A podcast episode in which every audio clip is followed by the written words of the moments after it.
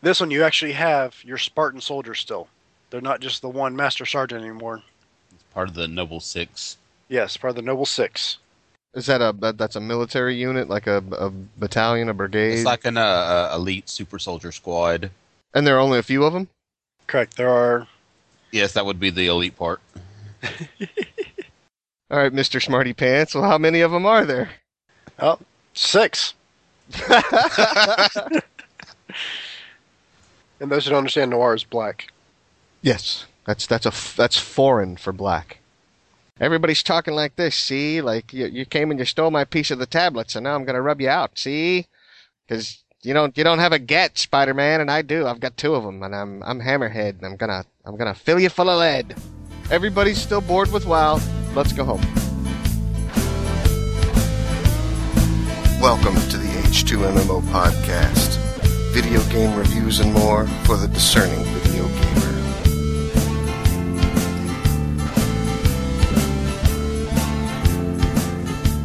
Hey everybody, and welcome back to the H2MMO podcast. I am your host, Mike B. Of course, h2mmo.com is where we have video game reviews, MMO news, and more. Today is October 4th, and we haven't had a podcast. We haven't done one since StarCraft Palooza on August, what was that, 15th? Yeah, I believe it was. It was a while. August 15th. It was a while back. And, well, of course, joining us is our co-host, Brandon. Hello, everyone. And again, we have my brother Matt on. What have you guys been up to lately in the world of video gamery? Halo. Oh, of course, Halo. Well, in August, I had some computer problems. I had my motherboard failed on me, on my Dell that I like so much. So we had just done StarCraft Palooza, and everybody was playing that. And that was the big 800-pound gorilla in the room. And then the very next month, Halo Reach comes out. No, it's the 900-pound gorilla in the room. It is absolutely sick in terms of sales and popularity. And Brandon, you sound a little sick there, buddy. I did. I'm trying to keep it quiet. I apologize, everyone.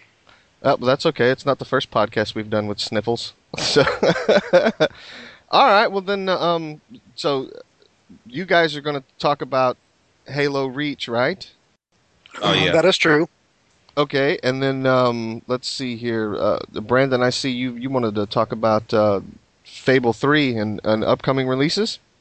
That is true. You're having a little problem with that mute button, aren't you, man? Stupid gags. I'm gagging. I'm trying to talk to you, and I can't. Okay. Well, I'm going to talk about Spider-Man Shattered Dimensions. And, of course, I've been drooling since it came out on September 21st, Civilization V. And then there's a new one that we want to talk about a little bit later on. We're going to save that for later. It's a little bit of a surprise. And then for MMO news, we're going to move right into Elatro, which went free to play on the 10th of September. And we've all been playing a little bit of that.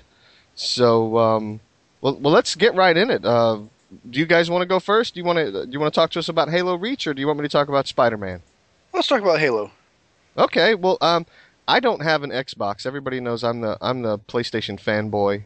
So tell us, I haven't played Halo in a dog's age. So tell us what's going on. All right. For those of you who don't know, Halo, first-person shooter. Straight up, that's how it is. Think about this though, it's always had a decent storyline to follow with it. Unlike that red something dead dog that got shot in the head and was put down hard. Red Dead Redemption. Sure, I think that's what it's called. Red Dog something. Okay. So this is a true first-person shooter. It keeps you entertained. Even the online multiplayer keeps you entertained. So Matt and I have played. We are playing the campaign multiplayer, which is up to 4 people at a time can play. Now, do they bring in the couch co-op?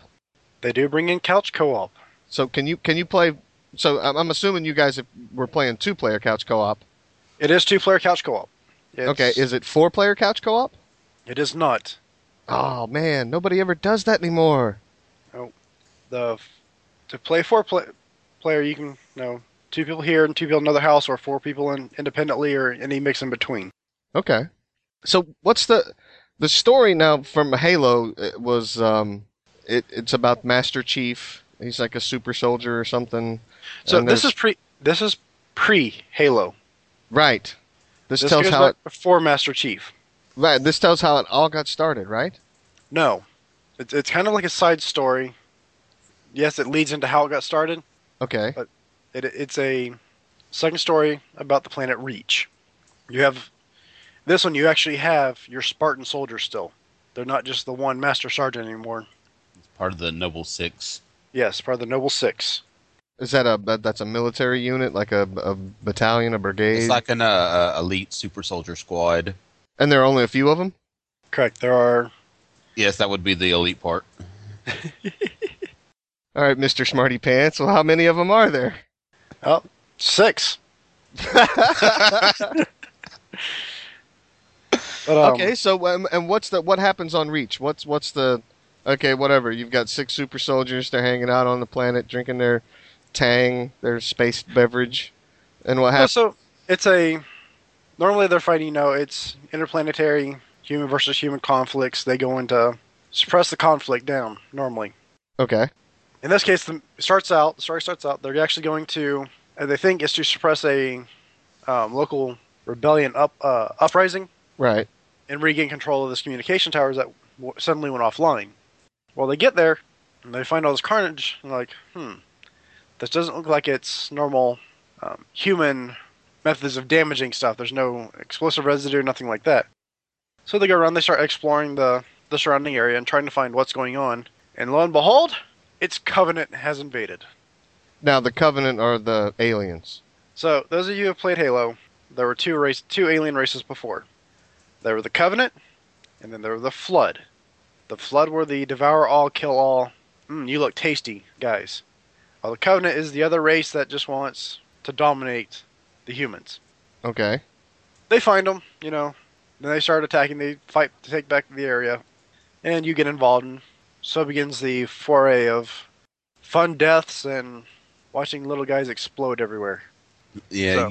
You get all kinds of missions in there, from, you know, to blow up defensive ground base held by the Covenant, and as to, you know, removing the fortified Covenant defenses, and it just is crazy. There's like this massive super carrier in there. It's just humongous.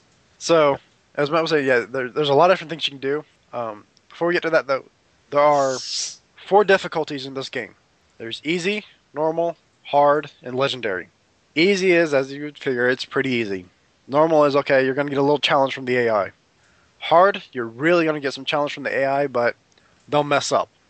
Legendary, the AI is kicking. And they're so bad that if you leave a vehicle, even your vehicle, unattended, they'll come up behind you, grab it, get the mounted weapon on it, and start shooting you with it. Oh, nice. I mean... This is just regular legendary. You can actually turn on other things to make it even harder. Yeah, so you have an advanced AI that's really smart and will come after you. You make a slight mistake, they're going to pawn you. All right, well, that sounds good.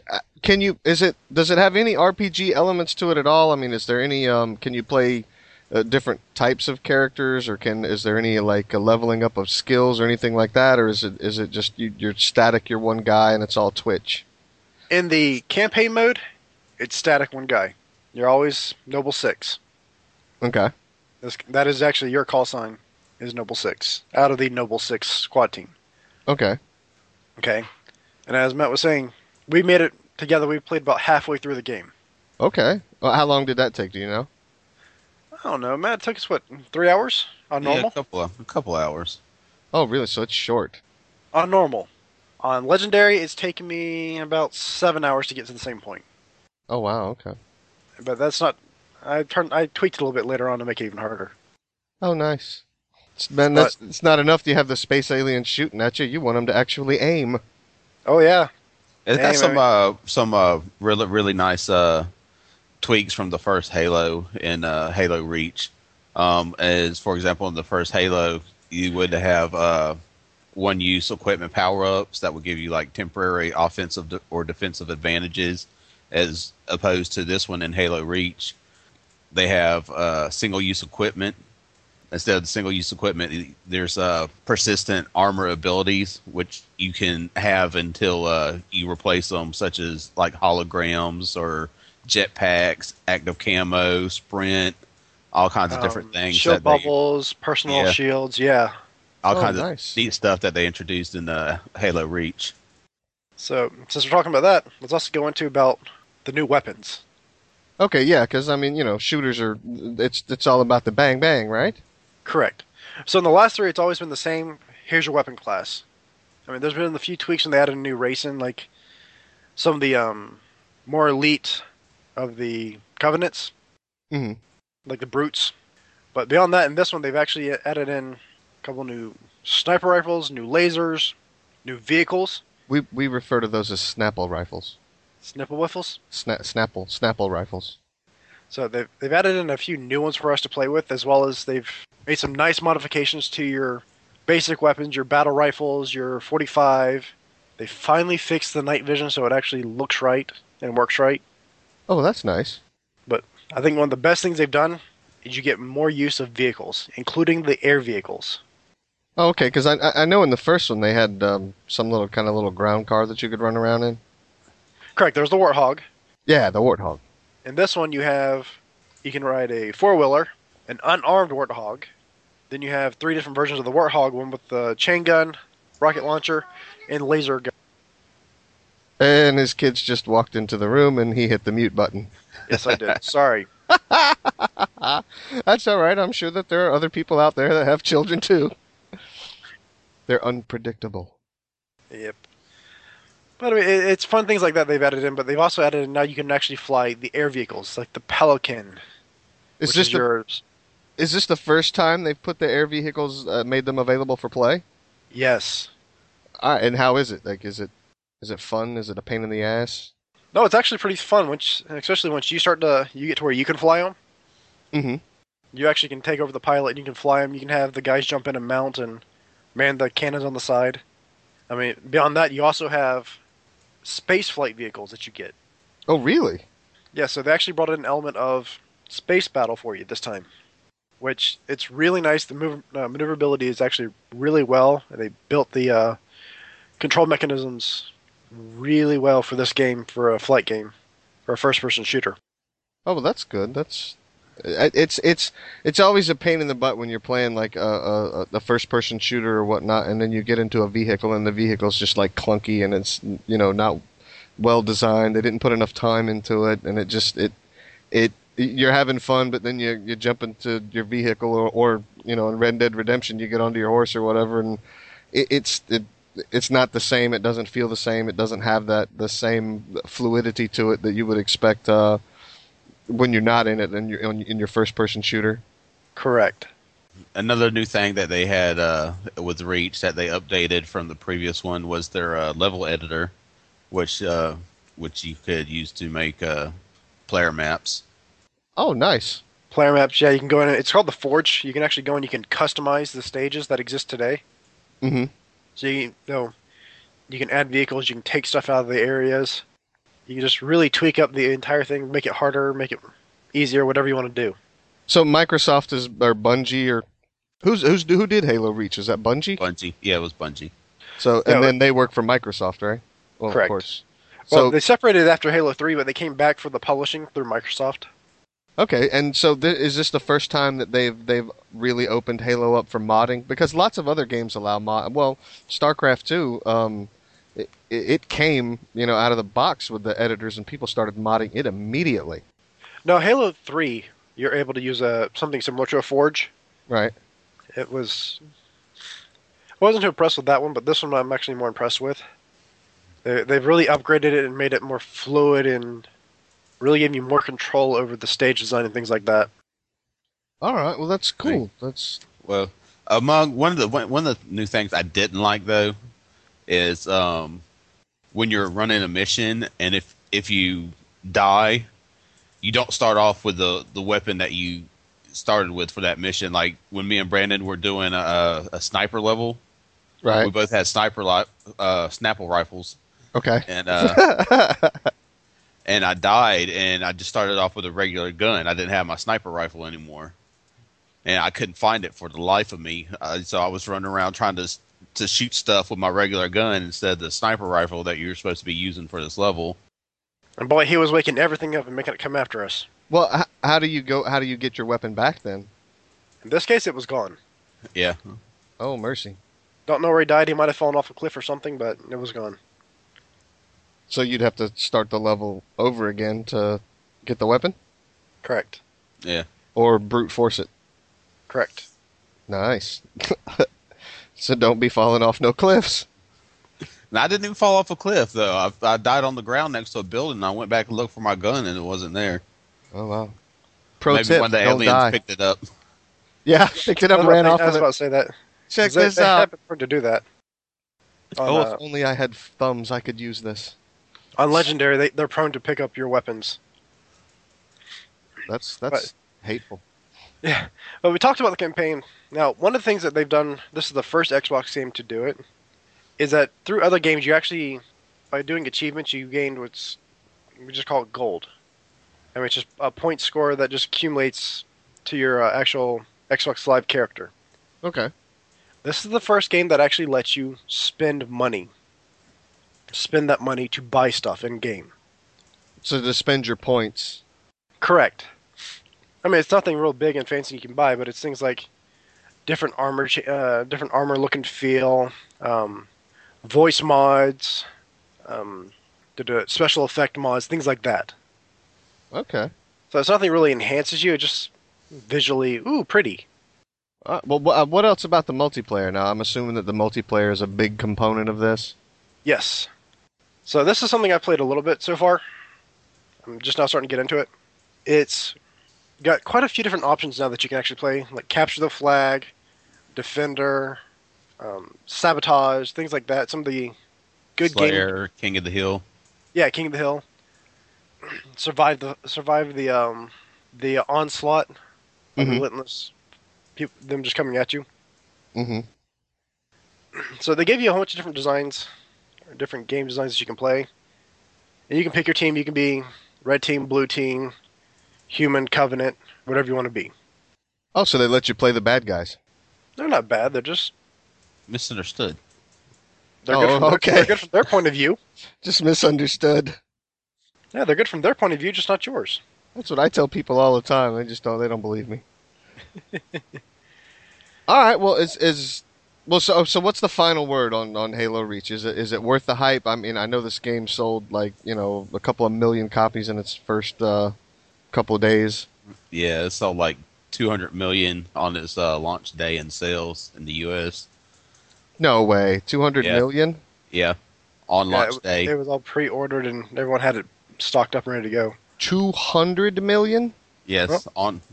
Where are you getting this number from? That's a huge number. It set a new record for the franchise on its opening, on its launch day. It grossed over 200 million in the U.S. $200 million? Yes. Okay, so that's not 200 million copies. No, 200 million. Oh, is that what you were thinking? No, he was talking money, people. Hang on, I'm trying to get on the interwebs and... Uh-oh, there's going to be silence here. He's thinking. No, I'm not. I'm going to go to... While he's doing that... Okay, so it earned $200 million in the first 24 hours. Yep.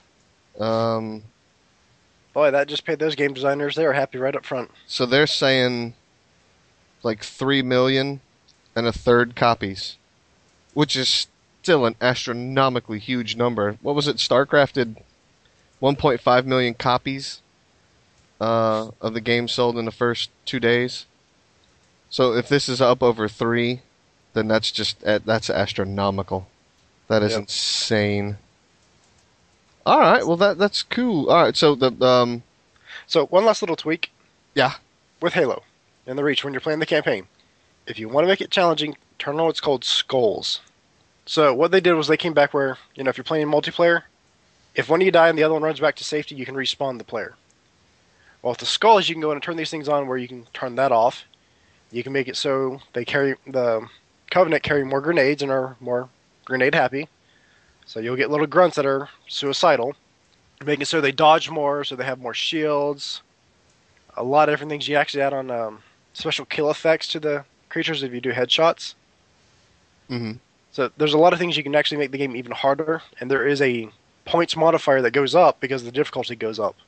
But some of these things make it really hard to play. So you can earn more points by playing harder modes? Oh, yes. All right, well, that's cool. Okay, so that's neither one of you guys have bothered to write this up on the blog, have you?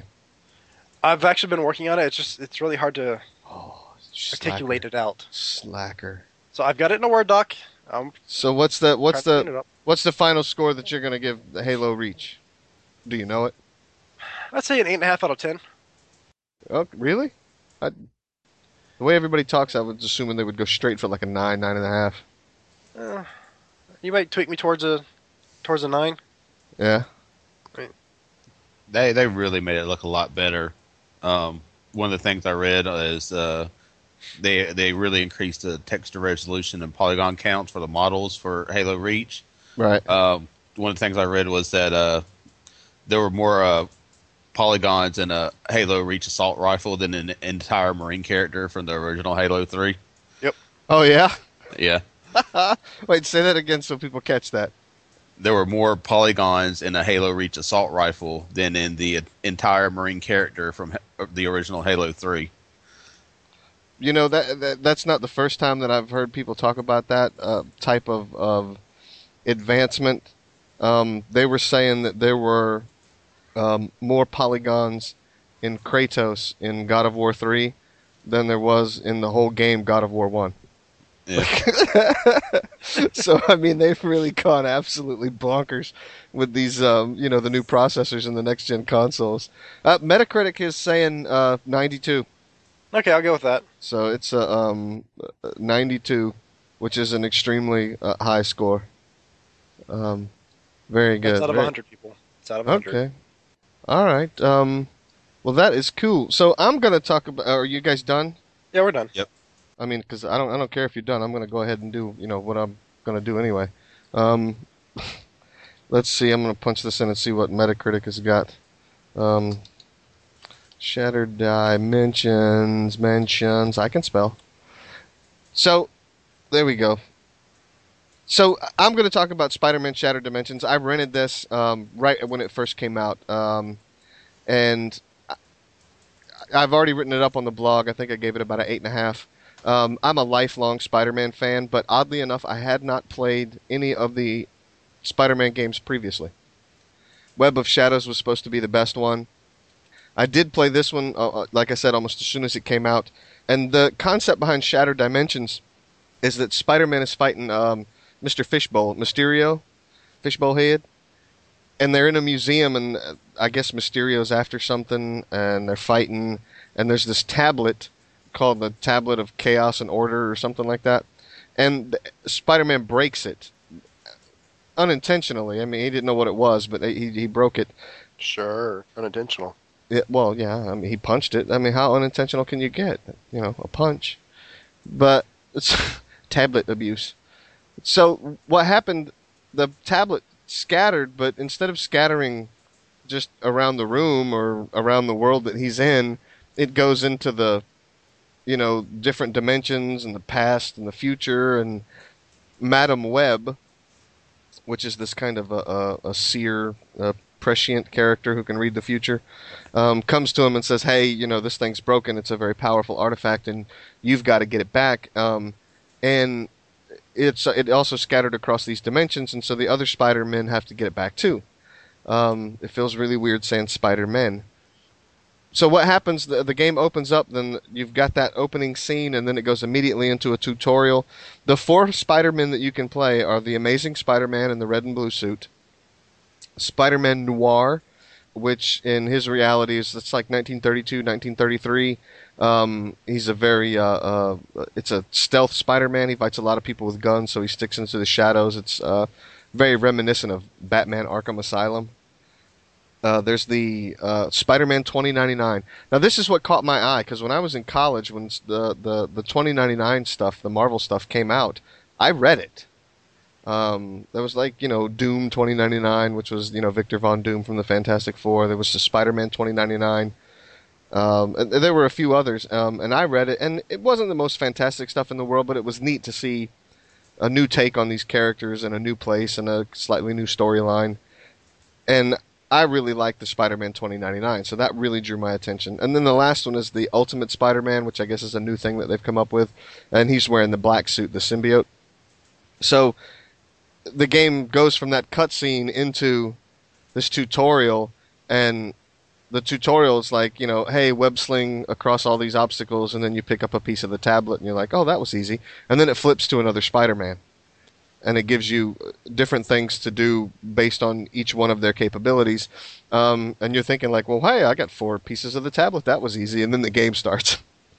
And it gets progressively harder depending on, you know, the who you're playing and what the circumstances are and whatnot. And it's just a really neat take on the whole Spider-Man thing. Because, you know, normally you're one Spider-Man and you're web slinging through a city, and this takes you to all kinds of different places, and of course there's 4 different Spider-Men, so you're in all kinds of different environments doing different things. The Amazing Spider-Man, he's the most normal. It's a very cartoony kind of looking world. Spider-Man Noir is very black and white, washed out. There's color in it, but when he gets into his stealth mode, when he's hidden, everything kind of washes out.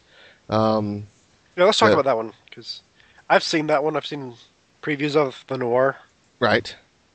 And it is very arcane and silent. It's very dark. Oh yeah, it's some parts of it just goes completely like black and white, like your character's outlined in white and everything else is just kind of black around him, and each Spider-Man has a spider sense, and the Noir Spider-Man spider sense is, again, it's very black and white. Very gritty, very film noir look to the whole thing. And those who don't understand, noir is black. Yes, that's foreign for black. Well, it's based on those movies, like the Maltese Falcon and all of those movies from, you know, the 30s and the 40s that were the black and white. You know, the Humphrey Bogart, Lauren Bacall kind of thing. You know, where everybody's talking like this. See, like you came and you stole my piece of the tablet, so now I'm gonna rub you out. See. Because you don't have a get, Spider-Man, and I do. I've got 2 of them, and I'm Hammerhead, and I'm gonna fill you full of lead. And at that level, it's very like that, and people talk like that. It's awesome. I like that they actually got the voice actors for the different Spider-Mans from people that have played them in the cartoons. Well, that's funny that you should mention that, because there's a different voicer for every Spider-Man, for the 4 different Spider-Mans, but every one of them has done something with Spider-Man in the past. Mm-hmm. Like every last one of them. Doogie Howser, Neil Patrick Harris is one of the who is he? Is he the Amazing Spider-Man? He did Spider-Man, the new animated series in 2003. He did like 13 episodes as Spider-Man. And do we know who he is in this game? Was he the Amazing Spider-Man?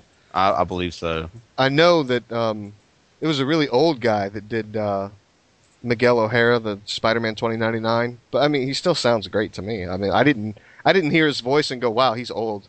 But all of the voiceover work is really good.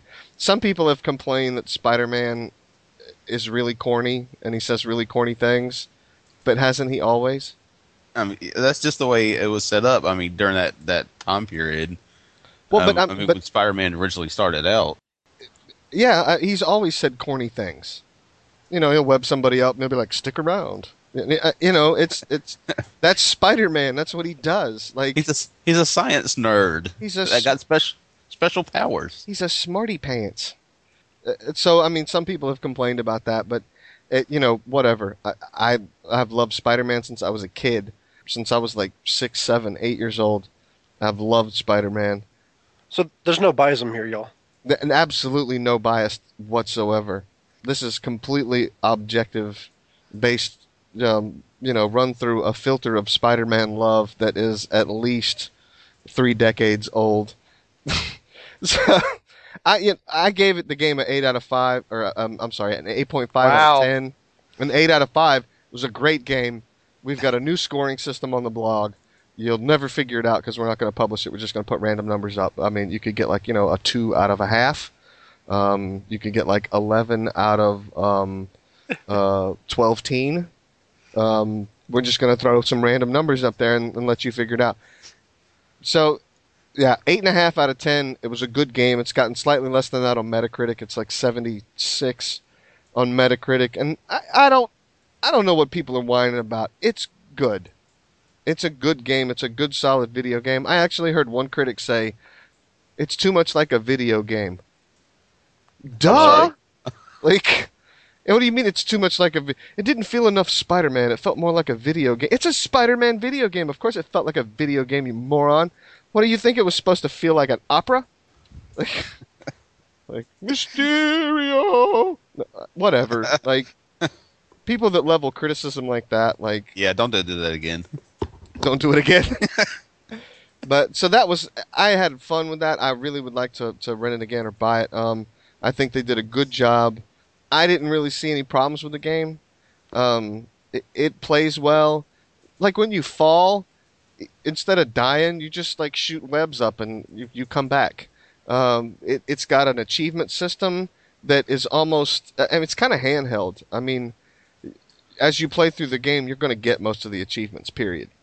And you use those points from defeating enemies and getting achievements and different things like that to unlock different costumes and abilities, health regen, longer... special abilities. They each have different special abilities. Like the Spider-Man 2099 he's got the hypervision where everything else around him slows down. He's in like bullet time. So you can make things like that last longer. You can buy new combos. And you fight, all of these great Spider-Man enemies. You fight Kraven the Hunter. That's the very first level is the Amazing Spider-Man. You go and you fight him. You fight the 2099 Hobgoblin. Gosh, who else? You fight Hammerhead as the Spider-Man Noir. It's just like all these different enemies. You fight like the future Scorpion in the 2099 universe, and all these great heroes that they come back. You get to interact with them in a video game setting, and it's really some of it's a little cheesy, some of it's a little kind of Spider-Man kind of hokey or whatever because of his sense of humor and some of the interactions. But it's actually kind of fun. I mean, the combat is fast paced. It's good. There's different environments. You do different things. It keeps you flipping from one Spider-Man to another. It keeps you entertained and it keeps you going. And sometimes a whole level can last like an hour. And there's at least 12 of those. Some of the boss fights you got to kind of figure out a little bit. Spider-Man is zipping around doing his Spider-Man combat thing. He can web enemies and pull them to him, or he can go to them and. He jumps up off of people and, he fling people around and grab people and all kinds of stuff. But one crazy part of the game is during some of the boss fights, it goes to a, like a boxing kind of... first person's perspective. Right, and you use the little toggly things to throw punches and stuff. But it's, I play through all my games on easy. I didn't care. It was easy. It was different. It was a little... Well, it was very different. It's not kind of what you expect, but it didn't really take away from the experience very much. I mean, it was just something kind of new and different in a little superhero game. So I liked it, and I want to get it and finish it at some point. I thought it was a really good Spider-Man game. All right. So everyone, it's a good Spider-Man game. Yeah, so suck it. Good Spider-Man game. Pretty good. I would give it a 3/4 out of pie. Well, that's a high rating right there. That's very good. All right, that's 3/4 out of pie. What the heck are we talking about? All right, what do we got? What's upcoming? So, what's upcoming? So we've got a few things that are upcoming. This is the holiday season. It started last month in September with a bazillion releases, and they're just continuing. One of the big ones from last month that I'm really looking forward to is that I haven't gotten yet is Civilization V. I've played every Civ since literally. I have played every Civilization game since they came out. And that was in 1903. That was the first one came out in 1903. I played the first one in college. One of my roommates, he had the Civ thing, and we used to sit up all night long. We'd order pizza and just drink soda after soda. And we'd play Civ 1, with the tiles. I've played Civ on the PlayStation 1. I've got Civ Revolutions on the PlayStation 3. I played Civ 1, 2, 3, 4. I played the Activision Civ. I played Alpha Centauri. And I really like these games. And Civ 5, it came out on the 21st of September. It's already got a really high score on Metacritic. Like, the community's responded really well to it. Some people don't. There's been some changes to it. Instead of stacking armies now, it's just, I guess it's one unit per square. Well, they don't have squares anymore. They have hexes. So it's one unit per hex. So that's kind of changed the combat. I'd like to see how that goes. And I'm dying to get my hands on this game. And hopefully, when do I get paid? I get paid tomorrow. So, yeah. Somebody's eating ramen noodles for a week. I'm going to get me some Civ. Anyway. Oh, that's bad. It's been a rough month, dude. I just replaced my wife's alternator in her car twice. So it's been a rough month, but I'm going to get me some Civ at some point. What, Brandon, you wanted to talk about? Well, we got, for those of you who are friends or are familiar with Fable, we have Fable 3 coming out here end of October on the 26th. When did they release the second one? Oh, a year and a half ago. Wow. Okay, I like Fable 1. I didn't get to play Fable 2. I don't have a Xbox 360. What's 3? It's 3. I mean, it's the same basic concept. They've upgraded the storyline. Animations are better, graphics are better, everything's better in that case, but it's still the same concept of you play the character, good or bad. Be who you want to be. Slaughter who you want to be. So, I mean, the same basic concept, nothing's really changed with that. Well, aren't you playing the kid of your guy in 2? Correct. It is the spawn of the kid, but it's actually what's happened is that you are now in this one, the guy from 2 became the king. Okay. He had 2 kids. One he gave his kingdom to, the other he can be an adventurer. Have a life of adventure. Okay. Put it like that. Well, the one he gave his power to wants to dominate and control everyone. And that starts the storyline and brings you into it. So you don't play the king, you play the other one. Correct, you play his kids. Because the king died and divided and gave his power to the oldest son and jack crap to the youngest. Well, you play the youngest, right? Correct. Okay.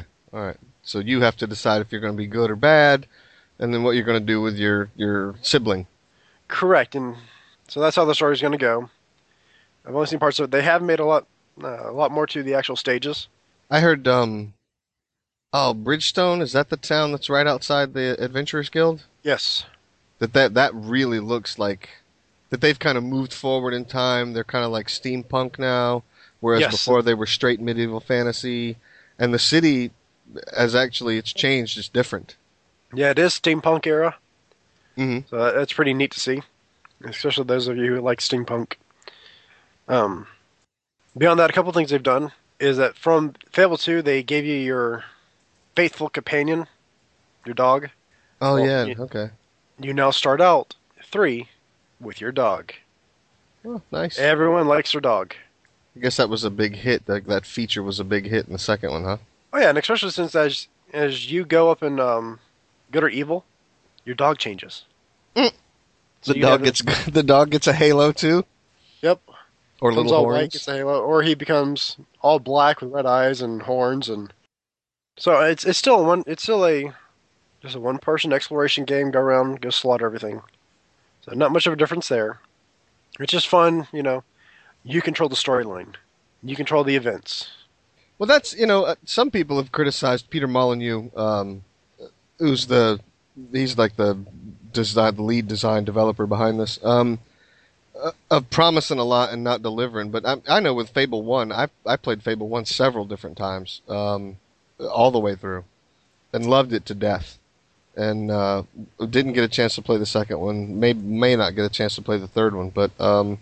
I'm really interested in both Fable 2 and 3. Now, one of the things they did do, they brought back John Cleese. Oh, yeah?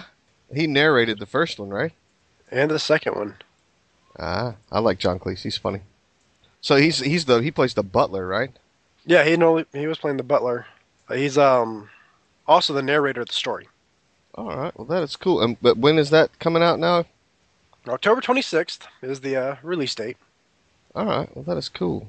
So look forward to it. I hope to see something good come from it. All right, and before we started recording, we were talking about another one that I kind of had my eye on that is going to be released on November 1st, and that game is called Dungeon Defenders. Oh, yes. So you can find out more about this game, Dungeon Defenders, at dungeondefenders.com. And the thing that caught my eye, I like really cartoony games. I want to, when I see a cartoony game, I want to play it. Because video games are a release, a lot of people, when they want to talk about, how realistic a game is, like, you know what, if I want realism, I can go to work. Like, I want my cartoons, I want my video games to look like cartoons. I don't want it to look like reality. It doesn't have to have precise real world physics. Just close enough so that I can figure out what's going on. And this game, a very cartoony look, and it is a hybrid tower defense, where you go in and you have some gold and you set up your defenses and you're protecting something. But it looks like it takes place mostly inside. And after you set your defenses up, you take control of a hero and you get out there and you fight during the wave. So I've never seen anything like that, so I'm kind of curious as to how this whole thing plays out. Brandon, you took a look at it. What did you think? Oh, I'm really interested to see it too. I mean, I'm a big tower defense person. I actually like tower defense games. Oh, a couple weeks ago when we were playing Dungeons and Dragons, you were playing tower defense, like right there, like when it wasn't your turn, you were playing that little tower defense game. Oh yeah, same one over and over. Now, this looks pretty interesting, man. Like you said, you set up your defenses, but then it becomes more like what was the other one that we were playing? League of Legends. League of Legends. You can take over that point, but you get in real close. You can take over the fighting of your character. You can go to the merchant. You can buy upgrades for your character, like in League of Legends. So it's a real nice mixture of a tower defense and a League of Legends game. I'm looking at the heroes here. They have an apprentice who guesses your little magic user. They have a huntress, which looks like a female elf, and she's kind of a ranged character. There's a monk, a little bald-headed guy, and then there's a squire, and I guess he's your kind of your knight character. And so and there's only four of these dudes, but you can customize them a little bit so that they don't necessarily all look the same or behave the same. And just the idea of like, okay, set up your defenses like in your tower defense game. And then instead of sitting back and watching it and worrying, you're in it. You're in the fight. Like, get in there and go. Like, so and this game is, I hear, it's like $10. So I don't it's coming out for PC. It's, I think they're planning on porting it over to consoles, and it's like $10. And if you pre-order it now, it's like a couple of dollars less than that. So I'm kind of interested to see where this one goes. Yeah, and you can get it on Impulse or you can get it on Steam, whichever you prefer. You can get it all over the place, man. Like, they are not pulling any punches. You want it, you several different ways to get it. So, all right, well, is there anything else that we're looking forward to? We talked about Fable, we talked about Civ 5, we talked about Dungeon Defenders. Is there anything else, Matt, is there anything coming out that you want to get that's caught your eye? I completely passed on Final Fantasy, I believe, after the reviews I read during the beta. I think I'm pretty much going to pass on that one. I'm really waiting for the new Star Wars MMO to come out. Well, so are we. Yeah, we're all waiting for that one. Final Fantasy. I'm gonna look this one up. Final Fantasy. What was it? 14. Yeah. How the hell do you write 14? XIV? Yeah. Okay, so for some reason we seem to be using Metacritic a lot today. They don't have a critic's review. They've got a player's review of 5. I see a 10, a 6, and a 4. And somebody saying huge disappointment. Yeah. So several people I've talked to that have played the beta, it's just they really don't like it. It's not really so much as an open world as basically the combat is turn based instead of free like everybody hitting their own menus. That they've made it turn based, right? In an MMO, which is kind of retarded from my point of view. Well, now IGN has got it like a 8.9. Yeah. So, and let's see, it's got a press score, I guess that's the critics, of 8.3 and a reader score of 8.6. Oh wait, no, this is 13. Ha ha ha ha! Psych. Okay, so that's 13. So that didn't come up. Where's 14? Jerks. All right. Well, so you haven't had a chance to play it then. No, this is just from what I've heard from people that have played the beta. They were very disappointed that have played 11 extensively, right? And they're just disappointed by it. And it's basically just 11 all over again. It's Final Fantasy 11 2.0. Yay! And it sucks even more. Oh, I'm seeing. Yeah. I'm showing us somewhere a 7. Like on game trailers, but that might be a 7 for the trailer. All right, so we don't. It just released fully to the public on the 30th of September, right? Yes. Yeah. So, all right, we haven't. We're going to have to give that a week or 2 weeks, see how that one shakes out. I know you were kind of looking forward to it. Brandon, didn't you order it? No, I decided not to because Matt and I were talking. We were starting to hear some bad reviews from it. Oh, you pulled out. I pulled out because I'm not going to $70 for doo-doo. Yeah. No, it ain't going to happen. All right, well, then we're going to have to keep our eye on that one because I'm sure people are going to want to know that if it's doo-doo, they're going to want to know. All right, well, the last order of business, of course, is MMO news. Everybody's still bored with WoW. Let's go home. No, there was something else happened in September in the MMO world that kind of shocked. Well, we knew it was coming, but it was a big bomb. What was it? They pushed off Cataclysm another month.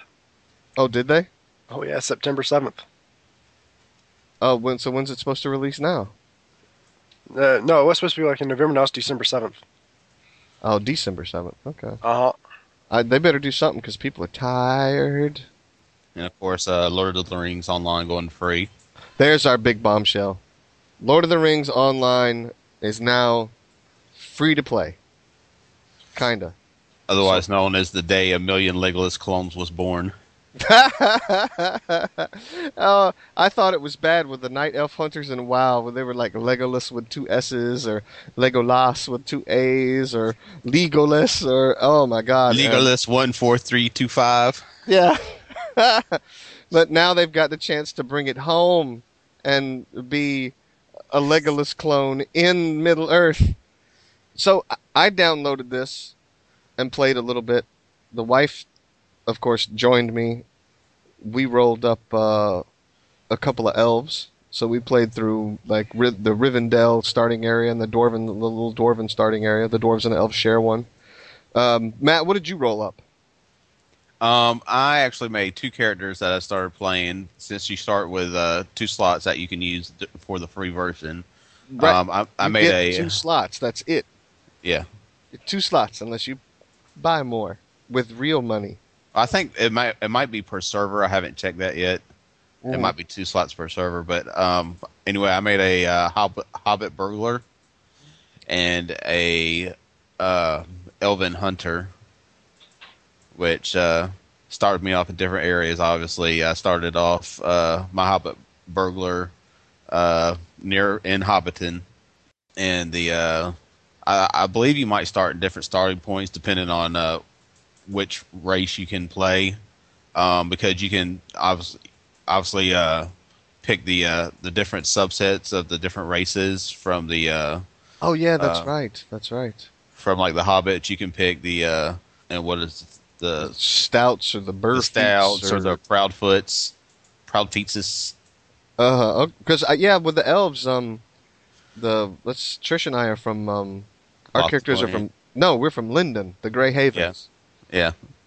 Well, because when we play D&D, we play in Middle Earth, and so she had an elf from the Grey Havens. That's her character, and when we played D&D, and so she just went straight for that, and so she picked Lindon, which is the Grey Havens. So she's playing almost the same character in Lord of the Rings as she does in Dungeons and Dragons. A little different, but Brandon, did you get a chance to play? I have not played. Did you download it? So I do have it downloaded. I just haven't had a chance to get it. They get a guy built up yet. Okay. All right. So you haven't even logged in for the first time or anything? I have not. Okay. All right. Well, we've got a couple of other friends and associates that are playing as well. I think we're all on the Firefoot server. If you want to know more, send us an email to the h2mmo.blog@gmail.com, and we'll fill you in on some of the dirty little details, and maybe you can come play with us. We haven't been playing a whole lot.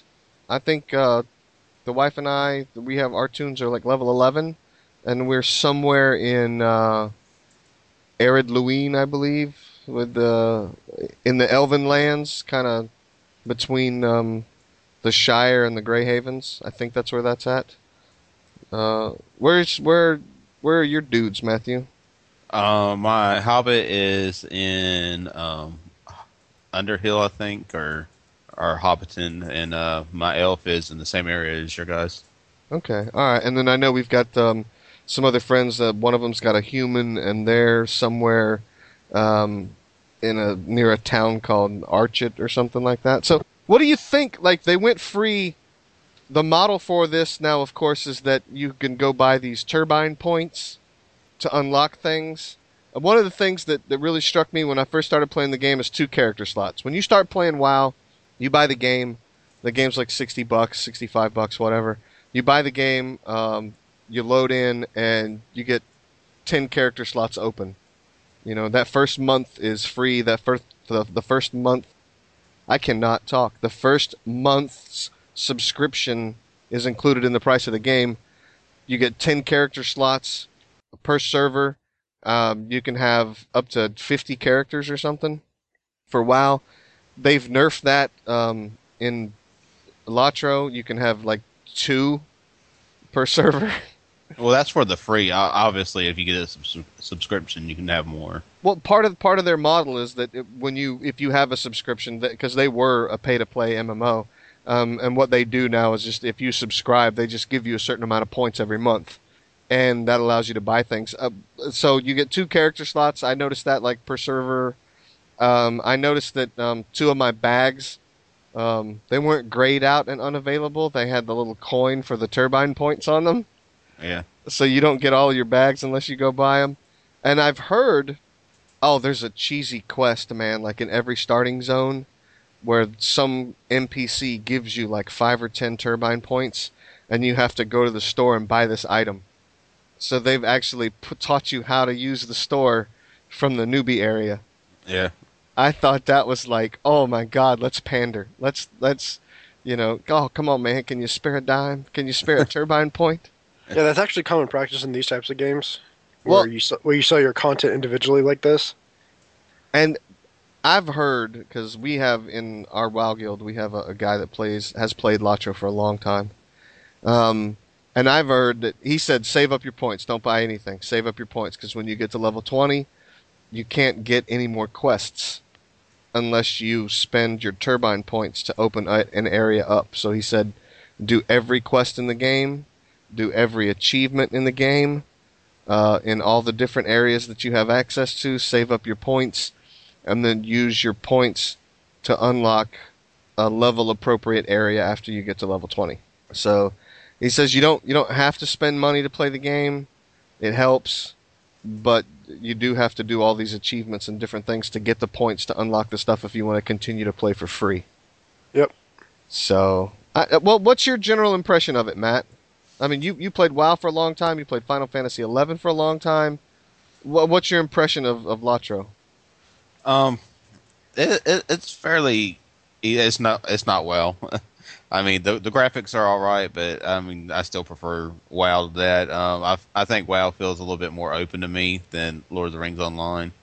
And our computers were having a little bit of problems. We downloaded the high res version. Yeah. and they were having a little bit of I don't know if it was our lines. I mean, the graphics rendered, but they were just kind of jumpy. I downloaded the low res version. It played fine for me on my computer. My computer's not quite as good as yours, but I mean, it still looked fairly nice, but it's not the style that I prefer when playing an MMO. All right. Well, but, WoW's very cartoony, and Final Fantasy was. It's very easy to start up a character. I mean, I got the level 10 on each of my characters within a couple of hours. Yeah. You know, it's very easy to start off. They give you a bunch of presents, which you have to be careful as you level up. If you keep opening those presents, you'll use up all your bag space. Yeah. I remember that. And just like open it, there's another present and some stuff. Open that one, there's another present and some stuff. I'm like, Jesus Christ. Yeah. They give you a horse. They give you a whistle for a horse, but only use the horse whistle at level 5 if you're planning on playing for the next 24 hours. Yeah. Because 24 hours of real time, it disappears. We tried to go looking for the horse guy and promptly got into Breland and got killed. It's not WoW, and I get the impression that if this is the way that MMOs are going in the future, if this is the way that they're all going in the future, like, I won't be playing MMOs. Yeah. Because it is, to me, it seems very nickel and dime. I don't like it. I don't like a game that constantly asks me for money. And it's not the 80s, you know, insert quarter. It's not that. It's like everywhere. Yep. Well, I figured if they had a good game to start with, they wouldn't have had gone to free to play. Yeah. I mean, you know, I mean, look at Blizzard and WoW. They got like 15 million subscribers or something crazy nowhere near that now. I think everybody's kind of got them at like 10 or 11 million. Like, I mean, but still, I mean, that's paid subscribers. Right. That's a lot of money every month. That's a lot. That's the lowest subscription game. Lowest subscription rate is like $12.99. That's if you buy it like 6 months out. And so $12.99 times 10 million. That's a whopping lot of money. Yes. Every month, you know. And yeah, I agree with you. I agree with you. I really do. If they'd have had, and it's a shame because everybody loves Middle-earth, and Peter Jackson did such a great job, but I don't get the feel from the game that I do from watching the movies. Yeah. You know, I don't get that feeling at all, and you're right. It's not WoW. It's not that good. So, yeah. Brandon, you got any MMO news for us? Nope. I was wanting to hear about Elatro. Well, for free, if you're gonna just sit around and dink around and play, it's okay. It's okay, especially if you can jump on the Skype and you've got some friends or whatever, and if you start in the same area. Then that's okay. Otherwise, I guess we're all going to have to wait till like we're level 20 to hook up. Not really, because I looked at my map and it, you know, Breland and Hobbiton is like right down the road from where the area I'm at now on my elf. Well, we can get to like Breland and Hobbiton, but I'm saying like we're not level appropriate for Breland. Like, man, if you get off the road, like you're getting wanged. Like. Yeah, see, that's why I like Perfect. I like what Perfect World did because they're free to play. Right. They do sell content, but they don't sell. You know, they don't sell your. Like, oh, you got to buy this map area. Right. They don't do that. I mean, they sell other things in the game that you can get, or you can just play through the game and get later on. Right. So it's much better how they did Perfect World instead of this. All right. Well, we'll have to see how it shakes out because everybody like Dungeons and Dragons Online DDO. I guess that's kind of dying. It's kind of going nowhere, right? Yeah. And I guess Middle Earth is headed in that direction, and people are getting tired of WoW just because they've ridden all the rides and they need some new rides, and there's no new rides, and you know when people get bored, they've got very short attention spans. I think Latro's just putting out that last gasp of breath before they drown. That's a possibility. That's a distinct possibility. Well, we've got some good stuff coming up. We've got the Star Wars that you mentioned earlier. Star Wars The Old Republic. We're all dying to play that. Now that I've seen Latro and I'm bored with WoW, when is that DC Universe thing coming out? Because I saw a video on that a while back, and that looked fantastic. So I might be tempted to play that. So I'll be a superhero. All right. Well, I think that's it. Does anybody else have anything else that they want to add before we cut this off? Nope. That's it for this venture. All right. Well, then. Speaking of that, DC Universe Online is early scheduled to release in early 2001 is all they got right now. Early 2001. I mean, 2011, I'm sorry. Okay, I was about to say, man, I got to pick me up a copy. It's been out for a while. I wonder if anybody's still playing. All right, well, thanks, Matt, for getting that date for us. So the early 2011, which is coming up. It's right around the corner, people. So, all right, well, then we want to thank everybody for listening to us rant and rave and giggle about video games. If you have any questions, comments, or suggestions, please feel free to contact us at h2mmo.blog@gmail.com, or feel free to leave a comment on any of our blog posts. We're always happy to hear from readers and listeners, and we'll get back to you just as quick as we can. We want to thank the Blind Monkeys for supplying the music that you hear at the beginning and the end of this podcast. You can find out more about them at www.blindmonkeys.com. Monkeys is spelled Monkeez. And if you're in the St. Petersburg area, check out their website to see where they're playing next. They're always happy to see people that listen to the H2MMO podcast. And that's it. That's it, guys. We're done. I'm done. I want to go eat dinner. Goodbye, everybody. All right. Goodbye. Bye. Walking down on Friday night, all the ladies look so bright. Me and the boys look for fire. Cause I just want to cut my side. It's hot late and I'm feeling weak. I need one with me extreme. We're out and I'm feeling strong. But it's during mine, it won't take long. We're talking dirty, all whispering on air. We're talking dirty, the words she likes to hear.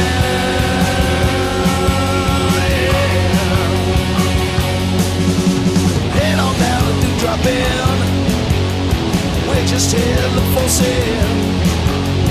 Play my card, taste is high. She likes game, give it a try. It's hot late, not feeling weak. And I got that one with me, street.